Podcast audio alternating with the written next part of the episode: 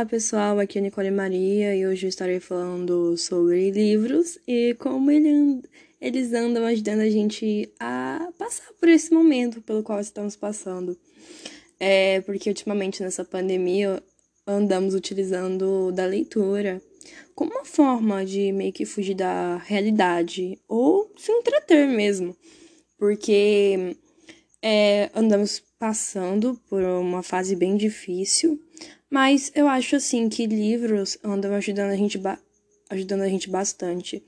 Também é, o caso das vendas dos livros físicos, uh, livros vendidos em plataformas, também a leitura gratuita em plataformas que são grátis e também é de leitura ao público, também como o Etipad, o Spirit, livros, etc. É, consideravelmente também a venda de livros físicos também aumentou. Uh, e o público mais atingidos foram os jovens, né? Também. Uh, os livros mais lidos pelos jovens são livros de literaturas clássicos, né? bem antigos. Um, de fantasia, de romance também for, foram bastante lidos. Inclusive, eu também li bastantes livros assim nessa pandemia. Um, eu também um, gostaria de depois estar falando sobre alguns livros que eu recomendo ler, mas voltando ao assunto, é, muitos escritores andaram utilizando um, dessa pandemia para se inspirar e criar novas obras também.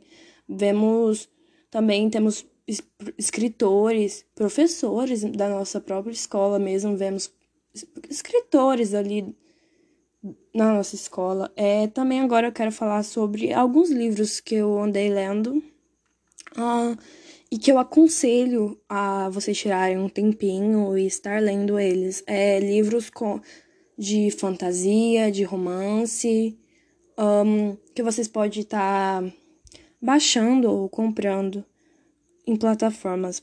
É, livros como A Rainha Vermelha, que é muito bom.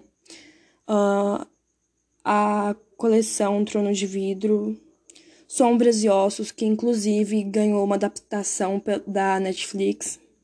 Uh, Cidade da Lua Crescente, que é muito bom para quem gosta aí da, de uma certa escritora aí que eu acabei esquecendo o nome. Um, Legend também é muito bom, da Marilu, que eu li, inclusive. Só que o Legend eu não, não cheguei a ler, mas eu estou com vontade de ler. Porém, também aconselho a, a ler os Jogos de Elite. Eu parei no segundo livro, porém, eu aconselho a você dar uma lida para quem gosta mais aí do termo fantasia, sobrenatural e tal. É, muito obrigado por quem está escutando esse podcast. Thank you.